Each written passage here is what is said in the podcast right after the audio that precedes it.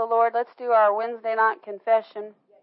Let's get it inside of us, and uh, and don't just don't just confess it just to confess it. Confess it from your heart. Mean it from your heart. Uh, you know. Um, Good to see you, Miss Judy. just listening to the Holy Ghost. Your mic's a little bit high. Breathing in it. Oh, sorry. Probably burping in it too. That's nice to know. let's let's confess this from our heart and uh, let's mean it with what with everything that we say. You know, our words create. Our words create. So let's confess this from our heart. Let's mean it together. This, is my Bible. It is always true and the final authority. My Bible is God talking to me. I read this word daily. I meditate on this word day and night. This word is rooted and grounded in my heart. This word feeds and grows my spirit. Therefore, my flesh does not control me. I walk according to the Spirit. I am the child of God. I have the mind of Christ. God's thoughts are my thoughts. God's words are my words. And God's actions are my actions. I am a doer of the word.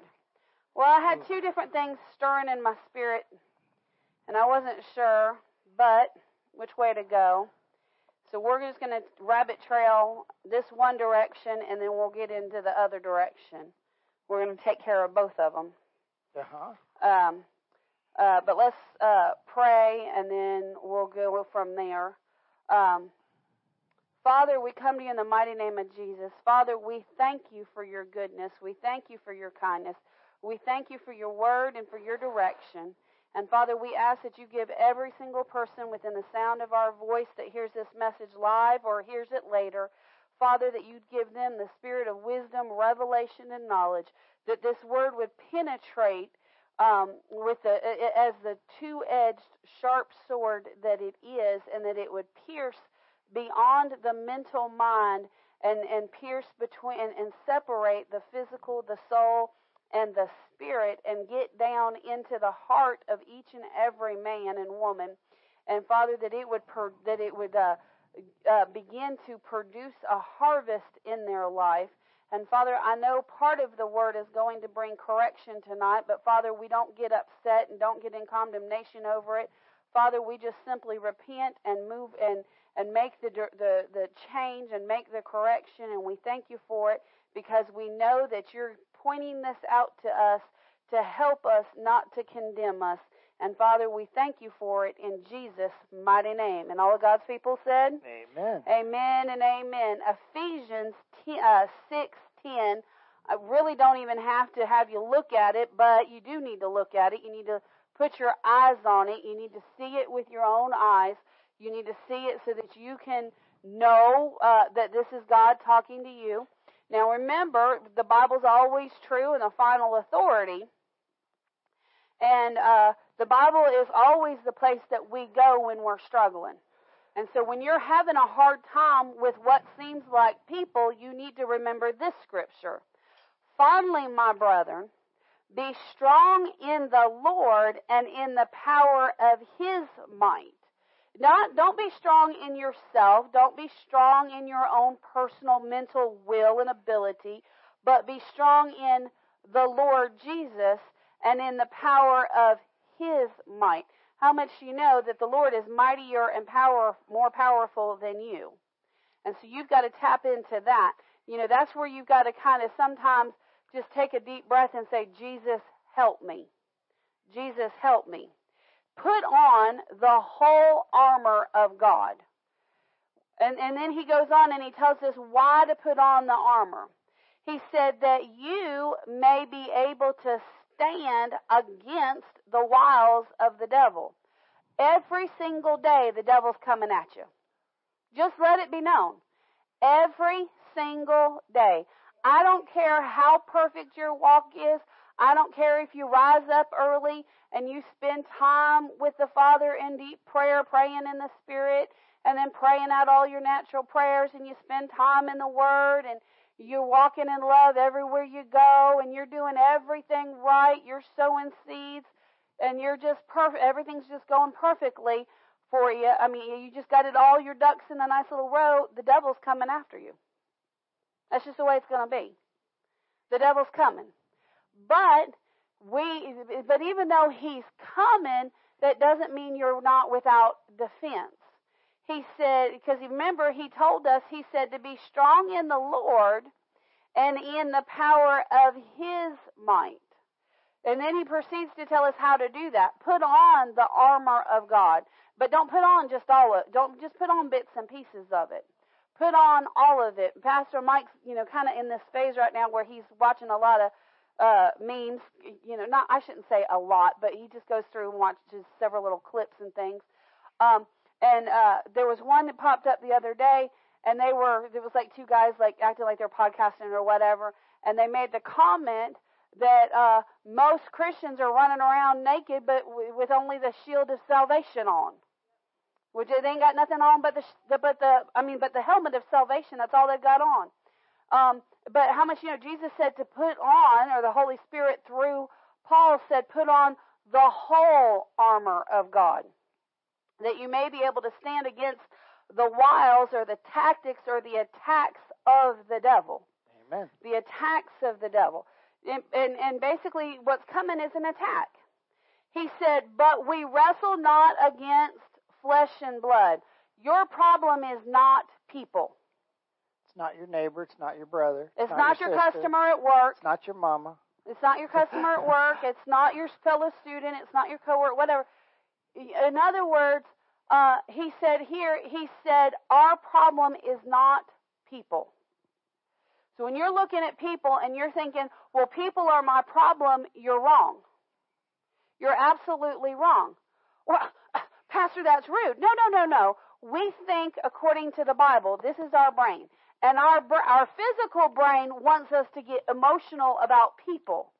But the Bible told us our problem is not people.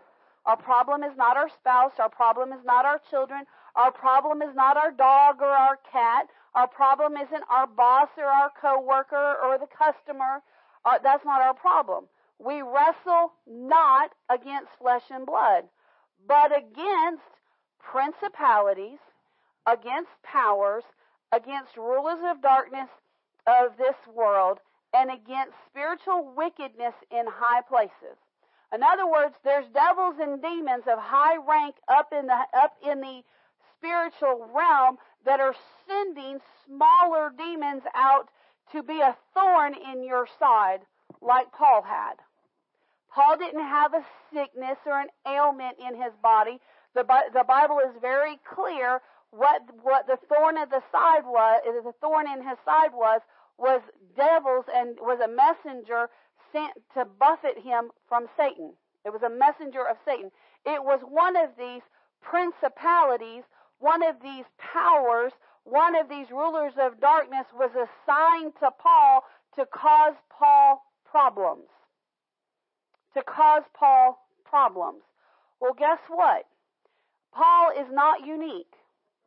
Not at We all. are all assigned devils and demons to buffet us, to come against us, to cause problems, to stir up things. So, so right before your customer comes in to see you, these principalities and these um, powers are sitting on their shoulders, like the old cartoons. You had the devil sitting on one shoulder and the angel sitting on the other shoulder, and they're both murmuring in the ear. You know, there's more biblical truth to that than people realize. But these principalities are sitting on these, sitting on people, whispering in their ears and saying, "Oh, if you're gonna, they're gonna, your credit card's not gonna go through. You're not gonna get to make the payment that you need to get the, to get whatever it is you need, get your car fixed, buy the clothes you need, get the medical care you need. Oh, to get the the grade in the class you need. But blah blah blah blah. And he's just putting all these thoughts in people's minds to get them all stirred up and turned up before they ever even come in contact with you. Well, well, but Pastor, they're sitting on their shoulder. That's getting them riled up.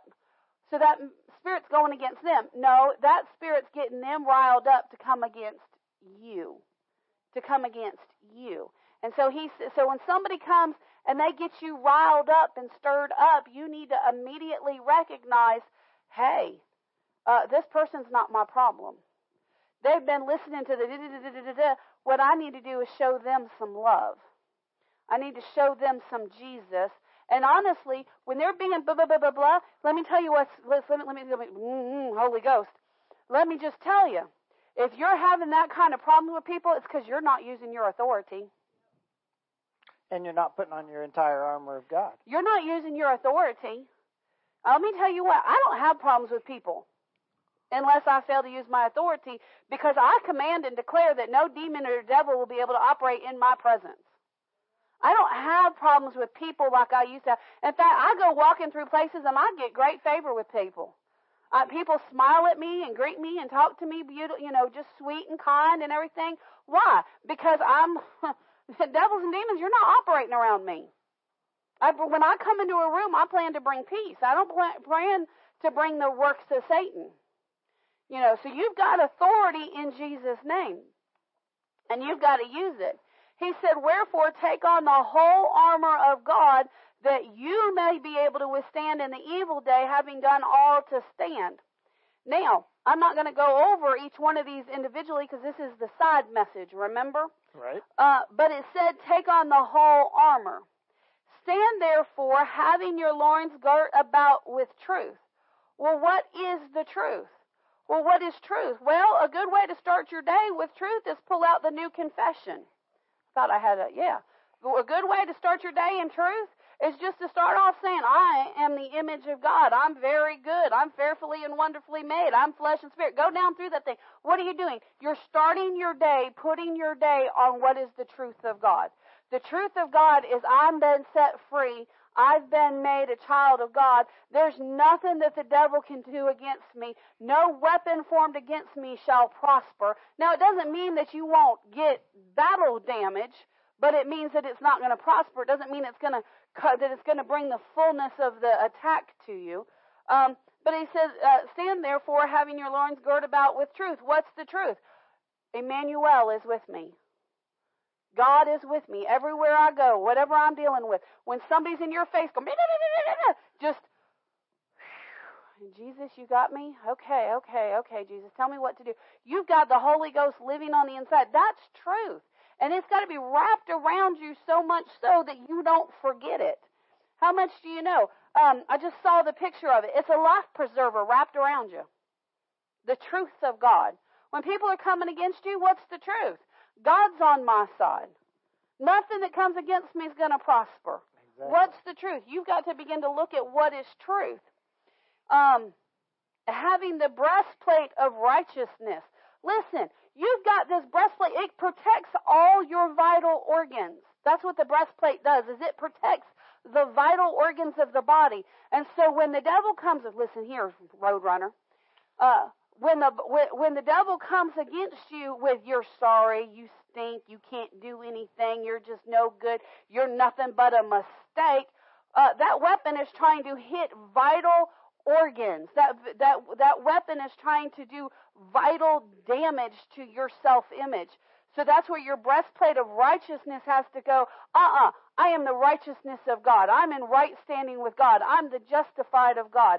I'm, you know, you've got to begin to, you've got to begin to stand and say, uh, when he says, oh, you're just an old sinner saved by grace. No, I was an old sinner and I was saved by grace, but now I'm the righteousness of God and I'm a saint. I am no longer an ain't. You've got to begin to declare these things he says, and your feet shod with the preparation of the gospel of peace. Everywhere we go, we should be preaching Christ. Everywhere we go, well, if you go preaching Christ everywhere you go, you're going to cause a whole lot of people to flee you. What I'm going to cause to flee from me are the people being ruled and reigned by devils and demons. Unfortunately, that's a lot of them. And honestly, if they don't want to hear truth, well, I'm sorry for them. But I'm not going to forsake who I am and what I have because they don't like the goodness of the gospel. I'm, I'm just not going to do it. He said, and above all, taking the shield of faith. That shield of faith, what does the shield do? The shield stops the fiery darts. The shield stops the attacks. In other words, when your body set, when so you're you're walking through the store and somebody says, "Oh, it's flu season," put your shield of faith up. Father, I thank you, God, that no sickness can touch me. Amen. Because the blood of Jesus covers me. When you go, when when that when that first symptom hits, Father, I thank you that the blood of Jesus covers me and that sickness cannot grab a hold of me and that sickness cannot remain. What are you doing? You're putting that shield of faith up. When when you go to the when you go to the to the to the store and you're and you got to buy some groceries and your bank account says um, there ain't enough money in there. Father, I thank you that you have supplied all my needs according to your riches and glory. When you go to the gas pump and you say, and the and, and, and the gas uh, pump starts to talk to you because the price is so high, you say, Father, I thank you that I have more than enough because you you take care of me. You've got to begin to put up that shield of salvation or that shield of faith. I mean. Wherewith shall you be able to quench all the fiery darts of the wicked?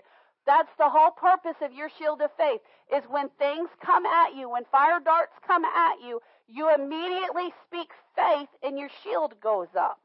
Immediately. Take, and take the helmet of salvation. How much do you know? What is the helmet of salvation? That thing covers the head, it covers the ears, it covers the frontal part of the face, the the the, the bones and the in the nose that are so vital and can do so much damage if they get moved into the wrong places. How much it covers all of that. Well, but it, and it's wrapped in your salvation. I'm a child of the living God. I'm a resident of heaven. This I'm I'm just visiting. I'm just that's your salvation. You've got to have that thing protecting you. You know, when pressure comes, you've got to pop, what should pop out of you is thank God Jesus is on my side. I can't tell you how many times, I literally cannot count how many times I have been in an atmosphere where you could just feel the demonic oppression, oppression. I mean, you could just feel the pressure and the people around you could feel the pressure and they would, and they just, you could just hear just the depression and the fear just trembling out of their mouths and, and, I mean, you could, and I just look at them and I say, you know what? I don't, I don't know how this is all going to work out, but I know Jesus is on my side. And instantly, what am I talking about? That's my helmet of salvation. I'm bringing that protection into play. And all of a sudden, it breaks that demonic influence. And all of a sudden, they go, Oh, yeah, Jesus is on my side. Woo! Thank you, Father. You know, and you start to have a little bit of Holy Ghost dance, and what does that do? That light comes on the scene and it pushes out the darkness. That's the benefit of the shield of, or the helmet of salvation. And the sword of the Spirit, which is the Spirit spoken word of God. The Spirit spoken word. There's a big difference. I know a lot of people, uh, and I've been around a lot of people that, uh, and, and it's a good thing to do. Don't get me wrong. It's a good thing to do that will religiously read their Bible all the way through, cover to cover, every single year. But it's nothing more than words on a page to them. Nothing more. And when they begin to proclaim Scripture, you can tell from talking to them that there's no life to it. It's just words on a page. They're just reciting words. But then I've been around people that only know a little bit of scripture, but they've got so much faith in them that you just have a Holy Ghost shout in the moment. Why? Because it's spoken by the Spirit. Amen. And then when I was just talking about the, those dark situations where I'll just kind of, I'll just, I mean, you just feel the oppression and I get quiet and I'll say, Holy Ghost, how do, what can, what can I say? What can I do? And I'll hear the Holy Spirit say, Emmanuel. Or he'll say, Aren't you glad I'm with you?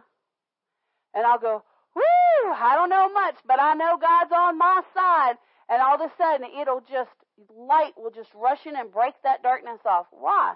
Because it's Spirit spoken word. That's the sword of the Spirit. It's not just scriptures. listen, Miss Ann and Miss uh, Linda, they go into the jail weekly, and I'll go in for them every. I'll go in either for them or with them every a few times a year.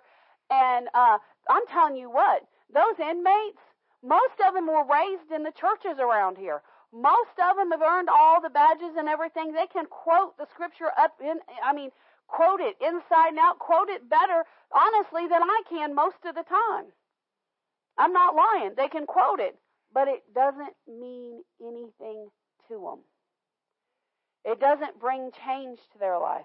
Miss Ann was just telling me they got one little girl in there uh, that was just, they said you could tell she didn't have Jesus.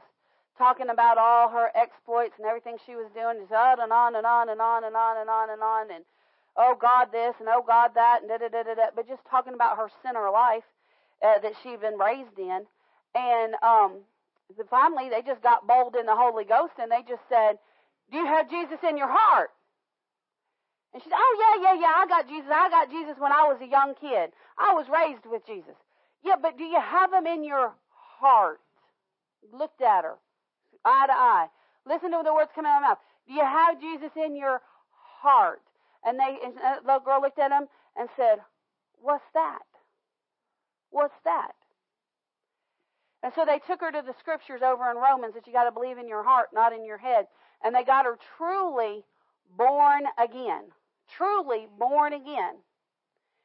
And a little while later, she got out of jail. Well, now here she's back in. Well, I thought you said she got truly born again. Oh, she did. Oh, she did. Listen to this testimony. It's amazing. Prior to getting truly born again, as soon as she'd get out of jail, she'd go partying and drinking and drugging. As soon as she walked out the door, this time she made it four days. Four, now that may not sound much to you, but for somebody that would go to it as soon as she'd leave the jail, four days is a victory when that's the only thing she's known. And she said, four days, I made it four days. And she said, and I, she said, I got to, I don't remember she was drinking or drugging or both, but she said she got to do, huh? She was drugging. She was getting, to getting high. And she said, as she was sitting there getting high, she said all of a sudden tears began to run down her cheeks and she began to to uh, be remorseful and sorrowful and grieved that she had allowed herself to do this. And she went home and told her granddaddy, I don't, I, I don't know why I did it. I, I don't know why. I know Jesus is with me. I know Jesus. How much you know? That is a truly repentant heart. She's got that salvation working with her. And so and, so the, the, she she told the girls she said I wasn't going to come to church because I made a mess of it. And they sat down with her and they explained repentance to her, true repentance. They looked at her and said, "Honey, your salvation is not that fragile." And they said, next time you'll go eight days or more days. You might go five days. You might go eight days. You might go four weeks. But it'll get better and better if every time you that you you you get that you just be quick to respond. And and and, there, and she said, really? See, she's learning. She's learning. See, that's true repentance. That's true new birth. But but what she's got to do is she's got to learn how to put on this. Um, she's got to put on the new man. She's got to learn how to have the armor about her. She's got to learn to have the word in her. And so I told I told Miss Ann when she was telling me this testimony, I said, "You make sure when you and Miss Linda get back in there, and you you I said you drill it into her that when she gets out, that she gets into a church that'll teach her the word and won't just accept her in her sin. And uh, I mean, they'll love her and accept her, but they'll help her get out of it. I said, you just get. I said, just drive that into her. And they said, well, we're on it. I said, okay. And I know they are. They don't need me to tell them that, but you know, you just you just got you got a heart for these people to get set free. Now, I want you to pay attention here in verse 10 where she started. It said, Now, finally, my brethren, be strong in the Lord and in the power of his might. So we're supposed to be strong in the Lord and in the power of his might, and we're supposed to put on the whole armor of God. Now, why? Why are we supposed to do this? Well, it goes on to say, it says, that ye might that ye may be able to stand against the wiles of the devil. Does it say we have to go out and defeat the devil? No. No, it doesn't say that. Because and why doesn't it say that? because he's already defeated. He's already defeated. He's already been defeated. It's already done. He's already lost. Mhm. All we have to do is stand against the devil and and enforce that defeat with the authority given to us by the name of Jesus.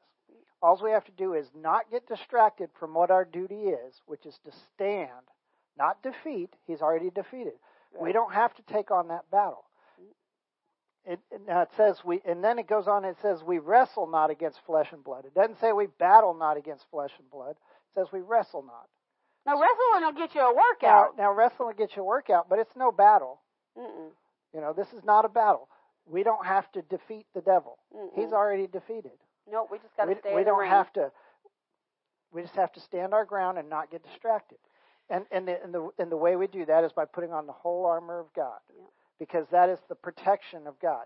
That is the the the shield of that's God's protection that He's promised us. But we have to put it on. We have to pick it up and we have to put it on Wow. daily. Wow. The Roman soldiers, when they had to put on their armor, they didn't just do it once a month or once a week or once a year or Yeah. just when a battle was coming and they knew it. They put it on every day. Yep.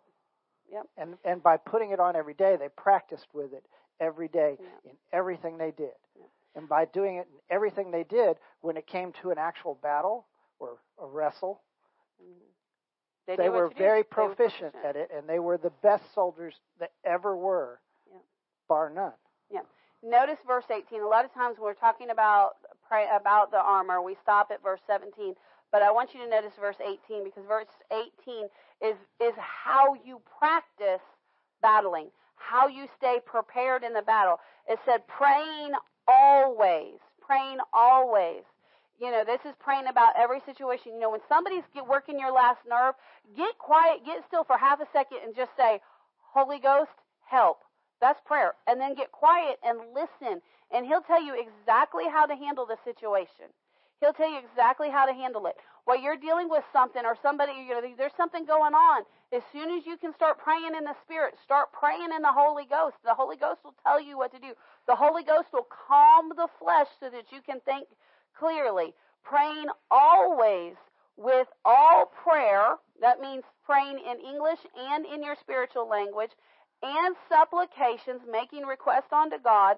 In notice it says praying with all prayer and supplications in, In the, the spirit. Spirit. In the spirit, that's the key.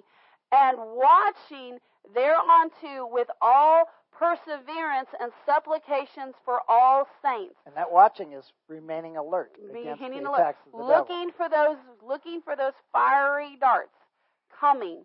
So this was the side journey. This was the side journey. So I just want to remind you as we step into 2023, as we step into this uh, the place that God has for us, we're going to have to be very proficient in putting on the armor of God. We're going to have to be very proficient in controlling our thoughts, our feelings, and our emotions. We're going to have to be very proficient in recognizing that we're dealing with spirit more than we're dealing with flesh. And that can be hard to remember because we're looking at flesh, but all flesh is influenced by spirit. Christians are influenced by spirit. When you lose your witness, it's either your flesh is taking control or your flesh is under the influence of demonic spirits. It happens. Uh, and then you've got the people out there that don't know Jesus. Uh, they're definitely influenced by the flesh and demonic spirits. So you've got to stay ever vigilant. And the first part of the battle, of course, is recognizing that you're not fighting against flesh and blood. That's it. So when that customer or that person or that student's getting on your last nerve, you have to go, Lord, help me to see that this person is one of your children. Yes. No matter what they're doing, no matter what words are coming out of their mouth, they're still one of your children. Yes. And I should treat them that way. yes. And, and, and help me to love them the way you would love me. Yep. And Now- if you do that, that's a, that's a powerful prayer. And, and, the, and the Lord will respond. Now let's get to tonight's message. And it's brief because I only had a scripture or two. Uh, but the question that the Lord asked, or I want to ask you uh, from the Lord, is Are you believing? Are you believing? Um, and that sounds weird, but as Christians, you know, somebody will say, you know, we commonly uh, will ask people, well, are you a believer? Right? Or so we're talking to people. You know, you find out somebody loves Jesus. You go, oh, I'm a. You we don't, we don't tend to say I'm a Christian. We say, oh, I'm a believer. But if you're a believer, are you actively believing Jesus first off? I believe, and we've talked about this with some of y'all a lot. Um, it seems like uh, as you uh, once you get past that new birth period, it seems like obtaining your prayers becomes very difficult. Seems like they take a lot longer. It seems like you have to do a lot more. It's, it it kind of seems like a lot of work. But the question is, and, and, and this is what the Lord asked, He said, Are my people believing? A lot of times, once you get some age as a Christian, we don't even realize it, but we stop believing for things. We we kind of have them in, you know, if somebody and I'm not trying to put anybody on on the spot, and so don't ask this out loud, but if I came to you personally, for example, if I personally said, "Derek, what do you believe in the Lord for?" Most of the time, the response is like Cowden Newgate, like, and I'm not saying Derek specifically, I'm just saying people in general. Just in general. Are you believing? They kind of look at you. You know, it used to be common practice, and I believe we'll get back to these days, that um, either at the beginning or the end of the church service, the congregation would come to the altar and pray. And then when they would when they would do that, Kenneth Hagin, uh, Reverend Kenneth Hagin, several other ministers did this, but I, I know his he's talked about it a lot. Uh, but he would walk amongst his congregation, and he would ask them, "What do you believe in God for?" And they kind of, as many of them would kind of stutter and say, "Well, not much." And he said, "Well, that's exactly what you're going to get. Not much, not much." You know, uh, some people would have a laundry list, and you know, and okay, well, good, that's good. You're actively believing. Uh, some people would say, uh, you know, he'd say, well, what what are you up here praying about? Well, stuff. well, that's what you're gonna get, stuff. You know, you know, they kind of look at him and go, well, uh, uh, uh, I, I, I don't, you know. And so the question is, and, this is very common I, every once in a while, I'll throw it at somebody. Hey, what do you believe in God for? And the look on their face is like total fear, fear and shock and oh, my pastor's asking me religious questions. This is not good. I don't know why. Why? Because, but if you ask the new believer, well, what do you? I'm believing for a new job.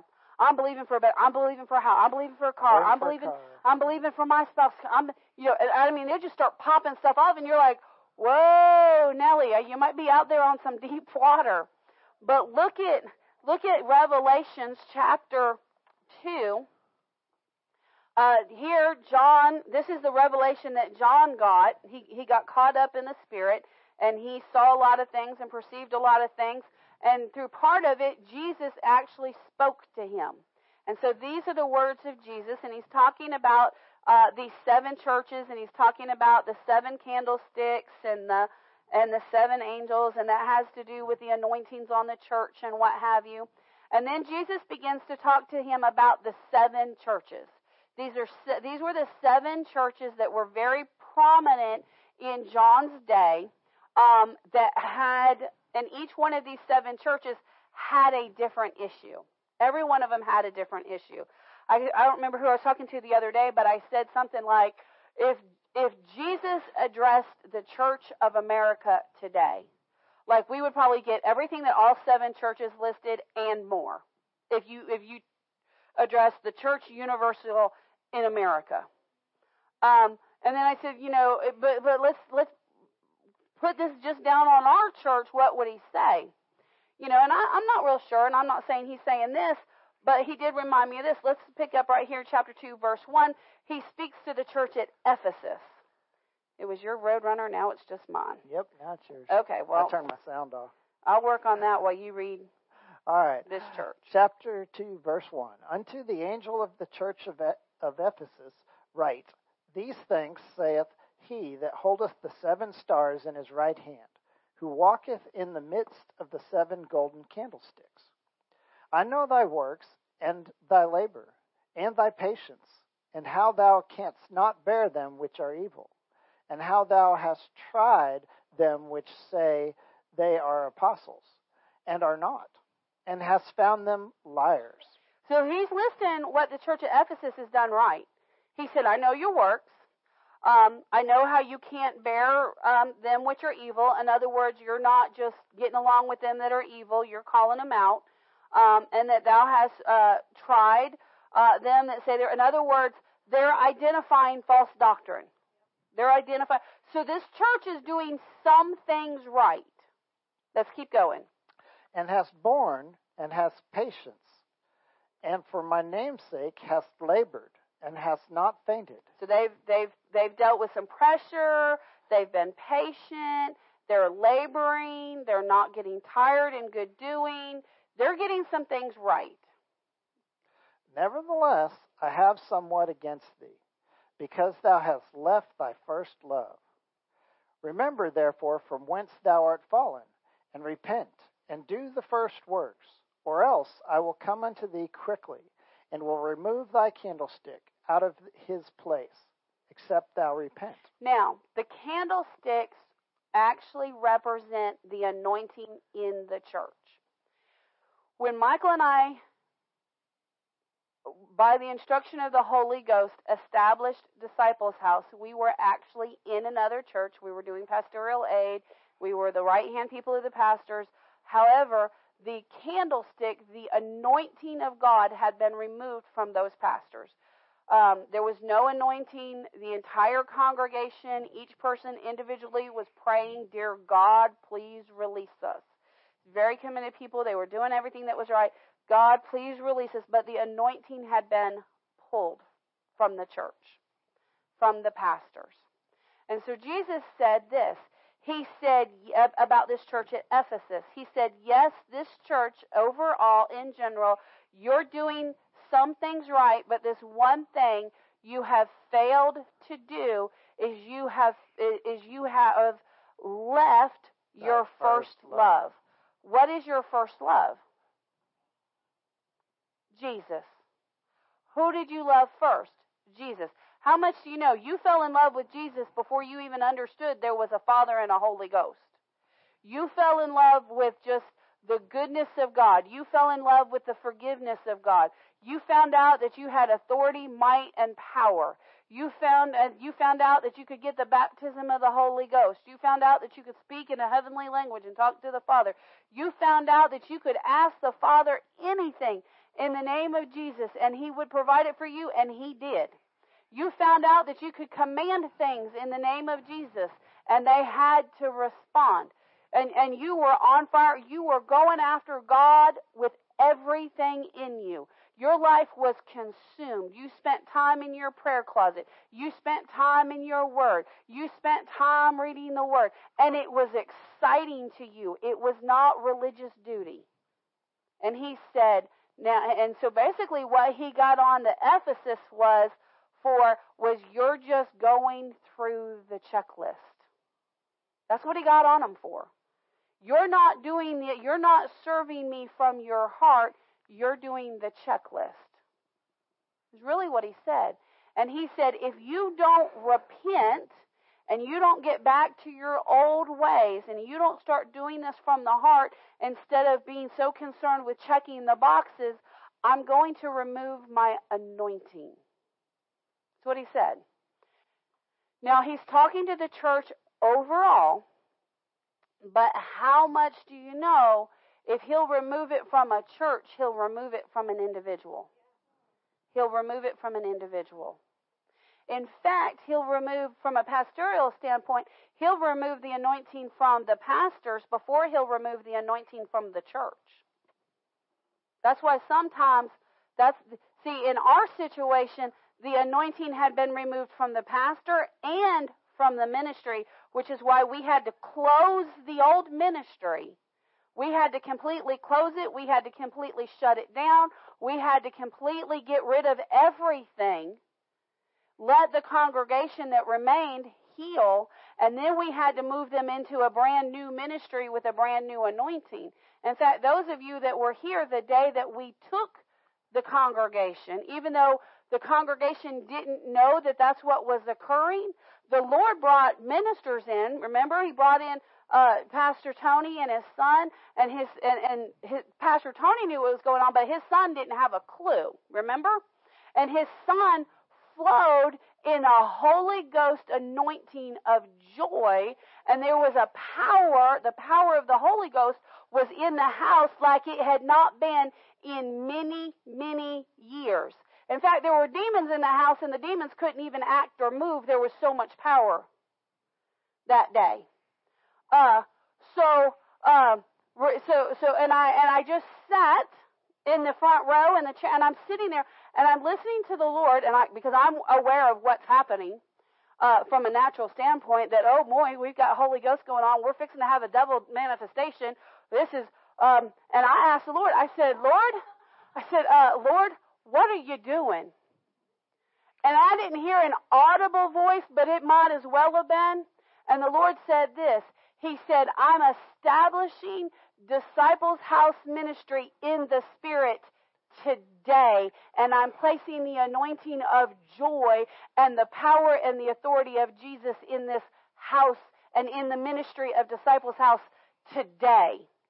And so we celebrate the birth of the ministry on August 4th, not on August 22nd, which is when the IRS found out about us and approved us. Why? Because we follow the we follow uh, the Holy Ghost and the Holy Ghost anointing, and, and not and not uh, man's anointing, man's approval. So I, I said all of that to say you've got to if if God will remove it off of a church, He'll remove it off of your life. So a lot of Christians are are lacking that new birth anointing, that new birth. That word anointing means power of God. That's what anointing means. It's the power of God. A lot of Christians are, are missing that anointing, that new birth anointing, because they've gotten complacent. Because they've gotten into checklist mode. Because they've gotten into, uh, away from loving Jesus the way that they are to love Him. Uh, let's go to John 14. Did you have somewhere you were going? Not this time? Not okay. At the moment. Not at the moment. John 14. John 14. Are you believing? Now, this is Jesus speaking, and Jesus is talking a lot. Um, and here, Jesus is saying, Verily, verily. Now, we've been doing some studying, and we found out recently that in the Greek language, when they repeat a Greek word, it actually adds more power. Like it becomes like double powerful. So when Jesus says, verily, verily, and I have always said this, when Jesus says, verily, verily, it's like calling, it's like mama calling you or daddy calling you by your first, middle, and last name. We, uh, you know, I've always said, it's like Jesus is saying, Robbie Sean Williams, pay attention. Oh, Jesus. Oh, Jesus. Don't make me call you by first, middle, and last name, and I know, I know a lot of y'all. So don't make me do it. No, you didn't. Uh, but notice he said, verily, verily. He's calling you by first, middle, last name. He's got, he wants your attention. He said, I say unto you. He said, pay attention to what I'm telling you. I'm telling you. Have you ever had your parents say that? Called you by your first, middle, last name and said, listen here, I'm telling you. How much you know at that moment your ears are like, I'm up, I'm listening, I'm looking. And if they tell you, look me in the eye, how much you know, you're really paying attention then. Well, that's basically what Jesus was doing. And he said, He that believeth on me, the works that I do, shall he do also. And greater, take out works, and greater, because it's italicized, and greater than these shall he or she do because I go to the Father. Now, there's been a whole lot of debate what Jesus meant by that. Some people say, well, he meant that because there'd be more of us doing the same kind of stuff. And he said, and then other people said, well, he meant bigger miracles. And some people will say, well, he's talking about from a spiritual standpoint, not a natural standpoint. Now, wait a minute. Well, wait a minute. I think we ought to take Jesus at his word and he said, He that does what? Believe. believes. What does that word believe mean? It means an unwavering trust. An unwavering trust. If you will have an unwavering trust, an unwavering trust on me, Jesus, the works that I do shall you do also, and greater than these shall you do, because I go to my Father. Now remember, oh, I love Holy Ghost hot off the wire. Remember, in this situation, he had not yet been to the cross.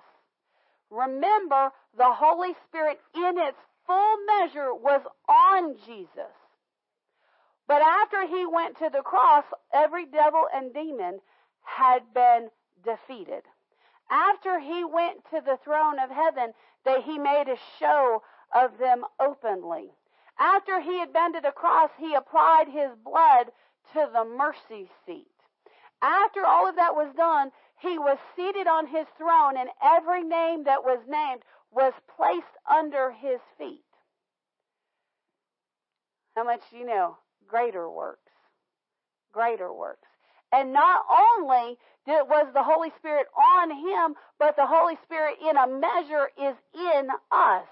So just like the Holy Spirit led Jesus, the Holy Spirit can lead us.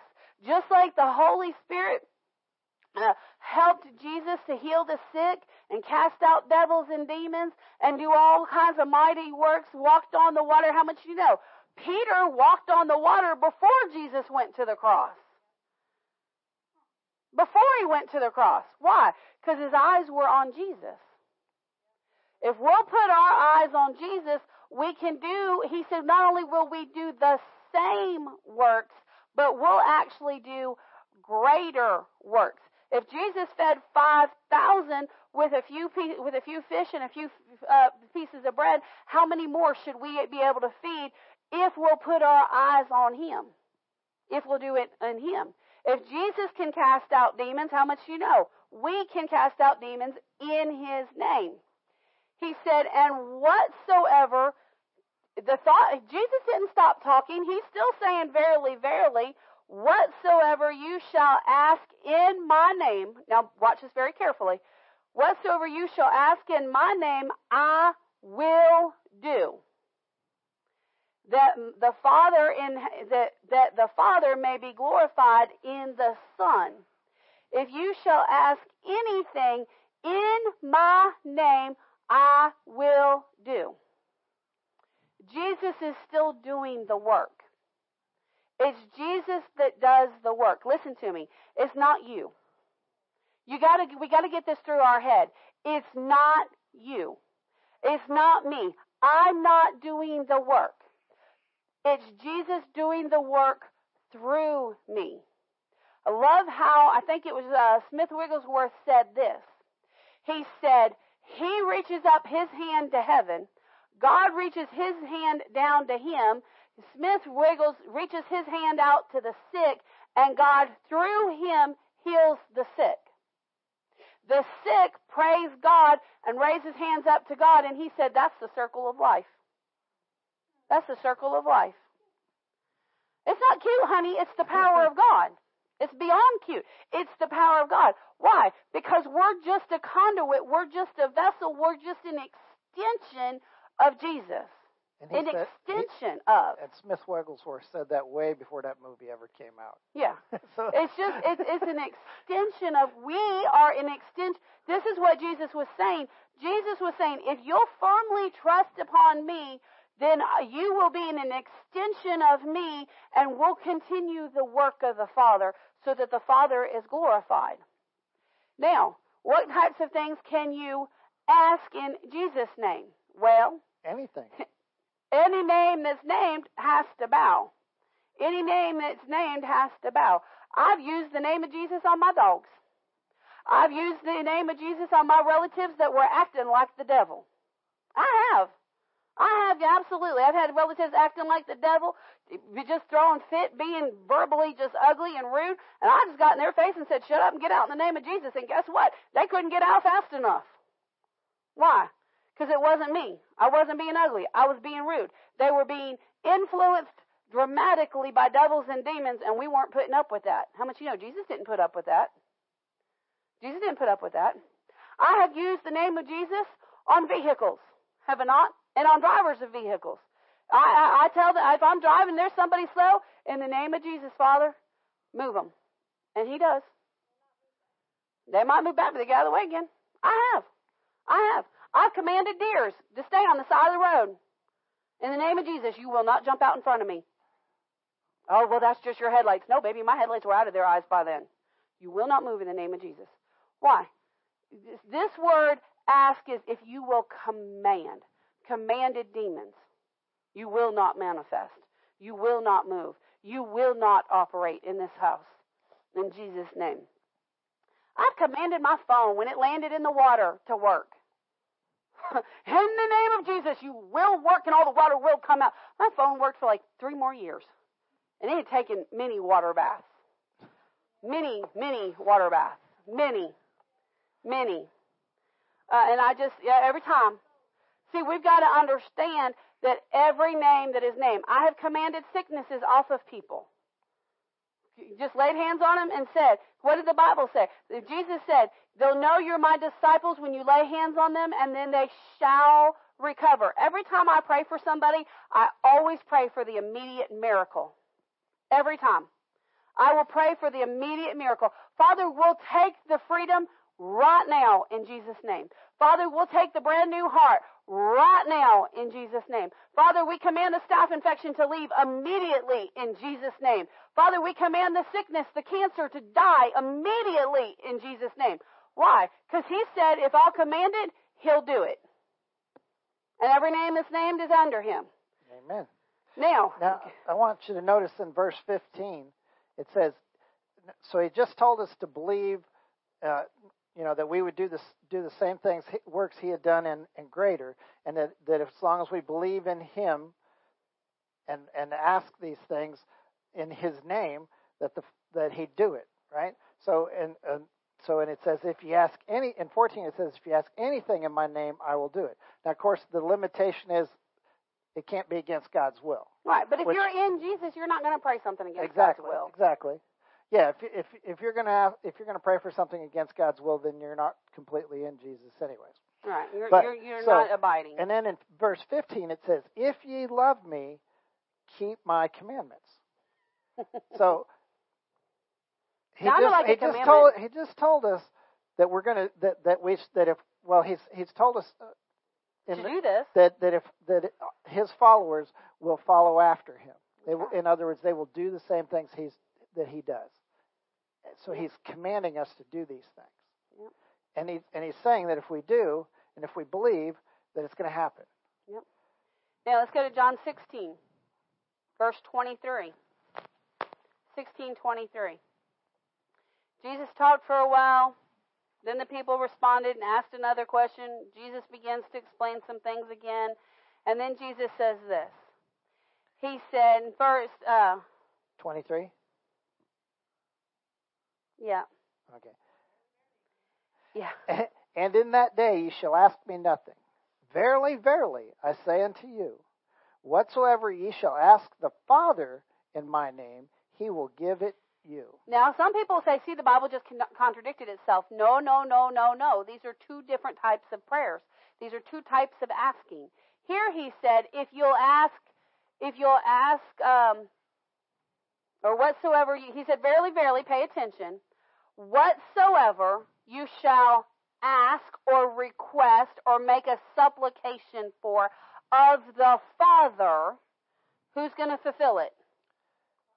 The Father. He said, ask the Father in my name. So you're still applying the name of Jesus, but this time you're going to the Father and it says, who will give you? Who will give it to you? He will. The Father will. What's the difference? The difference is there's certain things that you can command, and then there's things that you can that you have to ask for. How much do you know? I can't go driving down the road and look at a house and go, I command that house to become in my ownership. Right. Can't be driving down a car, driving down the road, and see a really nice ride, and be like, I command that car to get in my driveway and in my name. Because it belongs to somebody Because it belongs to somebody else. But how much, you know, I can drive down the road and go, Lord, that's a really nice house. I'd like to have a house like that someday in the name of Jesus. And guess what? He'll get you a house like that. Father, wow, that's a really sweet ride. I, I they probably have a bill on it, but I would like one better, like that or better than that. But I'd like for it to be paid for, Lord. Praise how much God. you know? Uh, in the name of Jesus. How much you know? That's requesting. That's requesting. And so when we're making things, when there's things that we have to, that we can't simply command to get in line with the Father's will, then we have to request it of the Father. But so my question for you tonight is: Are you commanding things? Because Jesus was very sincere in telling us, um, "Are you commanding? Are you commanding things to get in line? Are you commanding the devils and demons to stay out of your office? Are you commanding devils and demons to, to not operate in your presence? Are you commanding your body to get up and move in Jesus' name? Right? Because guess what? Jesus has redeemed our body. He took, are you commanding sickness out of your body? Because guess what? Uh, Jesus paid the price. Jesus took every sickness. I don't care what name the doctors put on it. It has no right to your body. Are you commanding that sickness to go? Now check this out. I've learned this one. Here's one that'll take you some years. I'll save you a whole bunch of time. When you command it to go, command it to never return. Command it to never return. Die from the root and to never return. Because a lot of times people will command things to go. In fact, Brother Randy talked about that when uh, Randall was a baby, and he and, and it's a very involved story. But basically, what was occurring was there was a demon attacking Randall as a baby and causing him to have seizures. And brother and, and the Lord had revealed this to him, and so when Randall would have a seizure, Brother Randy would rush to him, lay his hands on him, and command the demon to go and for the seizure to stop, and immediately it would, and Randall would begin to laugh. And and he kept having to do this. Well, all of this, and Dad Kenneth E. Hagin knew nothing about it. They hadn't talked to him about it. They hadn't told him anything about it. Randy had, Brother Randy had not told Dad Hagin what was going on or anything. And I think, I think if I remember correctly how the account goes, they were in a minister's fellowship after one of the services, and Randall was there in his car seat, you know, just being kept, and they were kind of doing their fellowships and what have you, and Dad was sitting over in the chair, just sitting and watching everybody and kind of interacting here and there and what have you, and uh, all of the sudden, Dad Hagin called for Brother Randy and Miss Patty and said, "Bring the baby." Bring the baby. And so they brought little Randall over to him. They thought, oh, he's going to lay hands on him, bless him, pray over him, something. And Dad Hagin laid his hand on him and commanded that demon to go and to never return.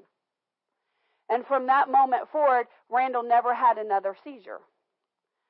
And, and Brother Randy said, I sat there and went, Lord, why did that? He he wasn't even paying attention. He he didn't. It didn't click with him in the moment that that's what Dad Hagin had done. He had noticed a, a point later in time that the seizure had never stopped, had never come back, and so he went to the Lord and asked the Lord in prayer. And he said, uh, "How come when Dad Hagin cast the demon out, told the demon to stop, it, it, hasn't returned? But when I would do it, the demon would return." And the Lord said, "Because Dad Hagin told him never to return, to never return." So how much you know? We learned something. Your authority, commanding. So the question is, is are you? Com- how much do you know? When you first learned you had authority, you were commanding everything. I used to teach the teenagers about commanding and your power and authority through hiccups. Now this will sound crazy, but it worked. I used to get hiccups so badly to the point that I have been asked to leave stores because I was disturbing their customers. That bad. I would go two aisles over. Yes. He would hide. He'd pretend he didn't know me. But I learned that I have authority and I have authority over my own body. So when those hiccups would start, I would lay my hand on my stomach and I would command the hiccups to stop in Jesus' name. Now, how much you know? Everything's going to put up a fuss and try to try to say, "Well, it ain't going to work." So I'd hiccup one or two more times, but then I learned this from Brother Randy. Another situation. Uh, the Lord had told him She finally got smart and, and laid her hands on herself and commanded them to go and never, never come return. back. Yep. And they did it. yeah, I have. I, I, every once in a while they try to pop. No, no, no, no, no, no. But um, I had learned from another situation that Brother Randy had been in um, that the Lord had told him because he was sneezing and snotting everywhere and everything, and the Lord told him. He said, uh, "Next time that sneeze comes on you, don't allow yourself to sneeze." So I would, so I'd lay my hands on my stomach and I would command the hiccups to stop. And about the time I go, they stop, here come one. I could feel it bubbling. And I just finally just, I, you are not coming out. I don't care. And I, and you'd hear a little, and I'm like, nope, I ain't. What was I doing? I was resisting, resisting. I resisted like two, three times and then that was it. It would stop. So then when I had the teenagers and the teenagers would get hiccups, I'd make them. I said, lay your hands on your belly. What? I said, lay your hands on your belly. I said, now command it. And they'd go, hiccup, stop in the name of Jesus. I like, That's not no, command. command it like you'd command your little brother or your little sister or whatever. Or your dog. Your dog, whatever. Command it. And then they'd get serious. And then they'd command it. And I said, now go on about your business. You know, teenagers, they get distracted pretty easy. They go, I said, now go on about your business. And a few minutes later, they come back and they go, oh, Miss Robbie, Miss Robbie, oh, what? I didn't have any more hiccups. Oh, I had two or three. I said, oh, I know, I know. Why? Because command. Do what Jesus did. I got so I uh, listen. I practiced this on my dog. My dog used to get hiccups. They don't get hiccups anymore. They don't get hiccups anymore. They used to get hiccups. I lay my hand on their stomachs and I say, "Listen here, you old foul devil! You take your hiccups off my dog and leave in Jesus' name. Never return." All of a sudden, their stomachs would just settle down. We'd be out somewhere with the youth group, and here come a bee. Teenagers afraid of bees. It's ridiculous. Here come a bee. I even had one teenager one time that would absolute panic over a butterfly. I mean, meltdown panic over a butterfly.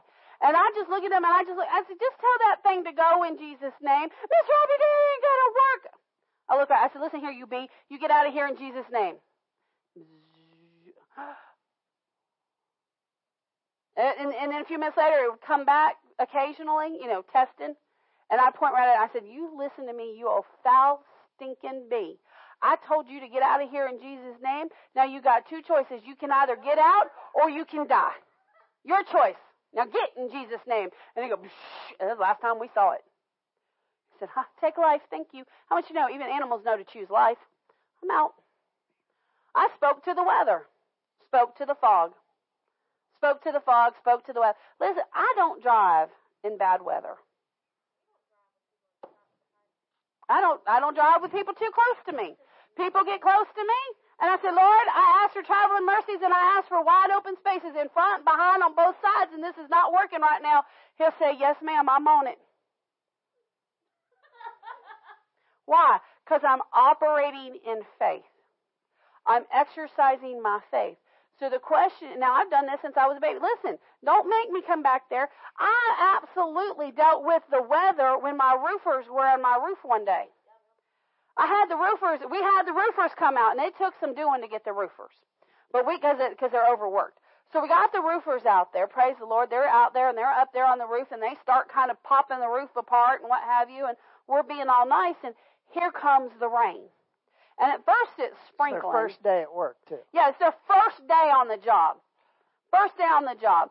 And so Michael called me later in the day and he said, honey, how's it going? And I said, mm, there's a slight chance that I might have chased our roofers off.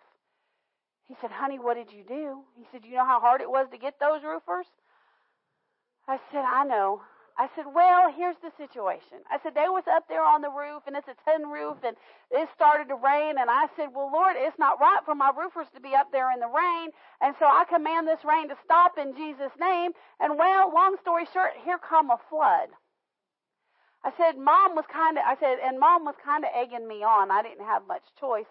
And I said, so uh, she Yeah, said, she yeah. looked at me and smiled and she said, you know what you got to do?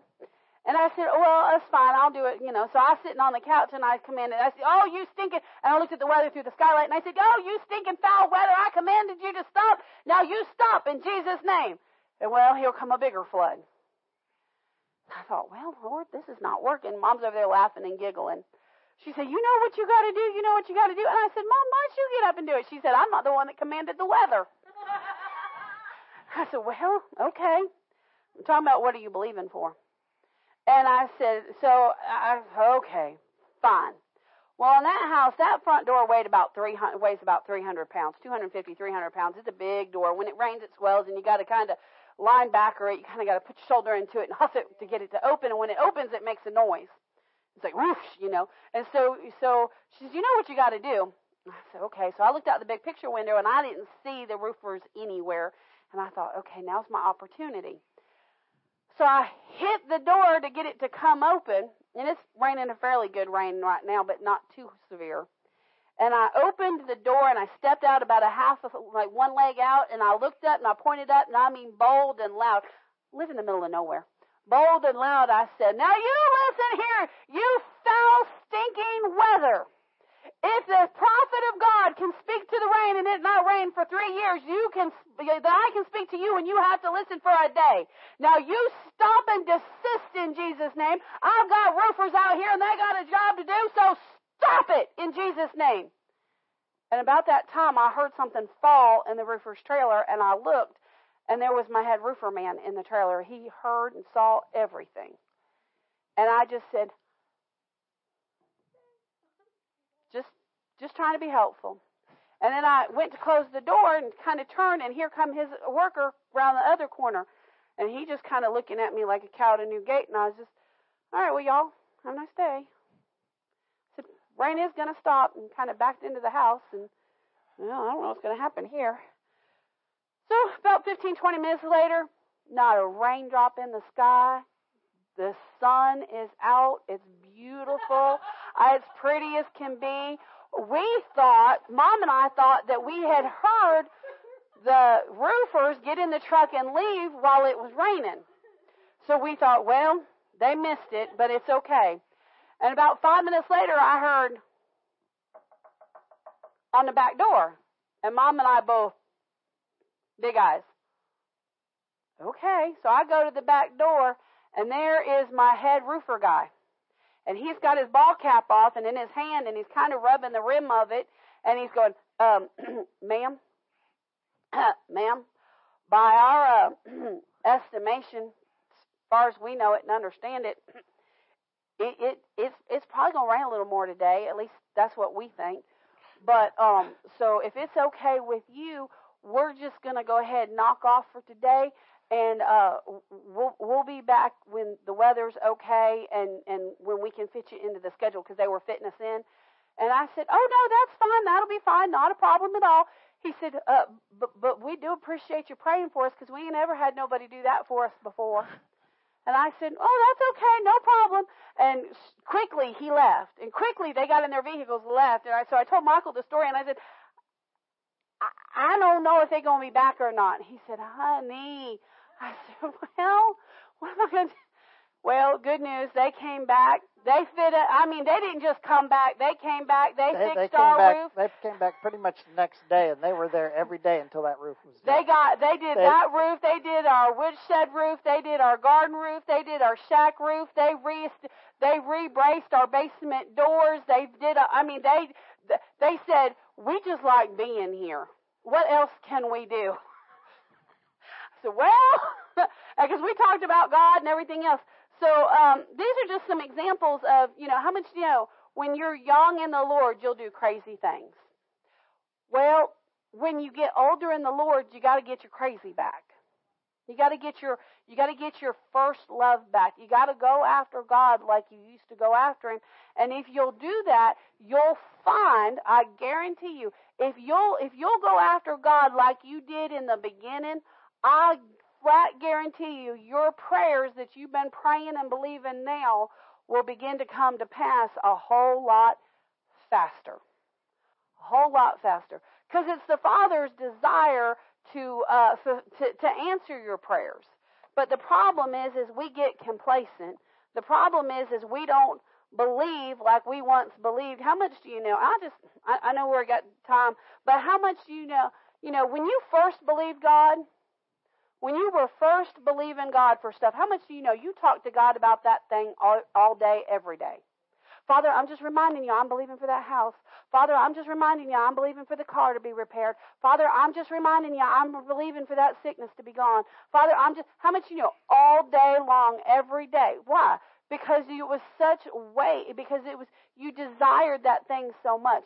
But now we go, oh, Father, I don't just pray one time and then just thank you for it from there, and you just kind of get into this ritual, and and there's no actual, there's no heart in it.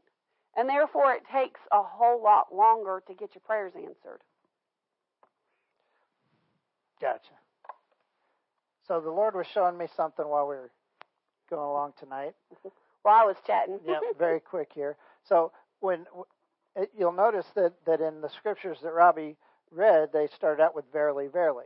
Well, it, as you may or may not know, whenever in the in the Bible, it's important when um, when when a word is repeated. It, it it's not just you know adding it up; it's multiplying. It's like a factor. You know, like when when you say what, you're multiplying it by itself, so mm-hmm. it's a factor. So when so when the Bible says verily, verily, that's that's super important. It's it's mm-hmm. super important. And of course, generally that was when Jesus was speaking, he would say verily, verily. And so what what what the Lord pointed out to me is that whenever you see verily, verily, it's now not always because it depends on the, on what they're talking about. Uh, but but when he says verily, verily, you, you, could do worse than to consider that a commandment.